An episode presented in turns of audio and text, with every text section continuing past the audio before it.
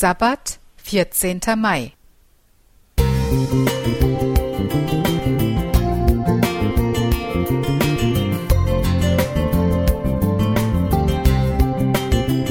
Ein kleiner Lichtblick für den Tag.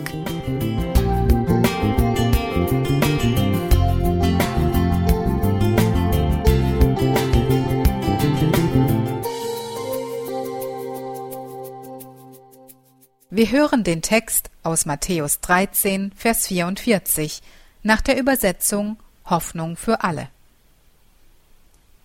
Gottes himmlisches Reich ist wie ein verborgener Schatz, den ein Mann in einem Acker entdeckte und wieder vergrub. In seiner Freude verkaufte er sein gesamtes Hab und Gut und kaufte dafür den Acker mit dem Schatz. Kelly, Reese und Lara, drei Studentinnen aus New York, suchten für ihre WG ein bequemes Sofa. Bei der Heilsarmee fanden sie eine gebrauchte Couch. Sie war abgewetzt und roch muffig, aber dafür kostete sie auch nur 40 Dollar. Abends beim Fernsehen fühlte Reese etwas Hartes unter dem Po und zog ein Kuvert mit Geldscheinen hervor. 700 Dollar. Sie zerrten den Couchbezug herunter und fanden weitere Dollarscheine im Wert von 30.000 Euro. Außerdem entdeckten sie einen Zettel mit der Adresse der 91-jährigen Vorbesitzerin.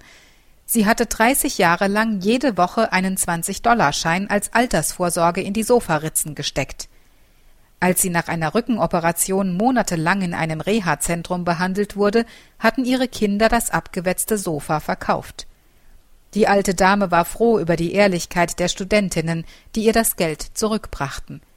Vom üppigen Finderlohn kauften sich die drei eine neue Couch. Um auch die Bibel als Schatzquelle für sich zu entdecken, müssen wir die Komfortzone des modernen Lesestils schnell mal überfliegen, verlassen und ein bisschen im Acker herumgraben. Wie mag sich der Bauer damals gefühlt haben, von dem Jesus erzählt, als sein Spaten auf etwas Hartes stieß? Ach Mann, schon wieder ein Stein und so ein großer noch dazu. Hoffentlich krieg ich den ohne Hilfe aus dem Boden. Und dann entdeckt er, der vermeintliche Stein ist in Wirklichkeit ein vergrabener Schatz in einem Tonkrug oder einer Kiste. Damit er den Fund behalten darf, muss er den gepachteten Acker kaufen. Für den Kaufpreis investiert er alles, was ihm bis dahin wertvoll und wichtig war.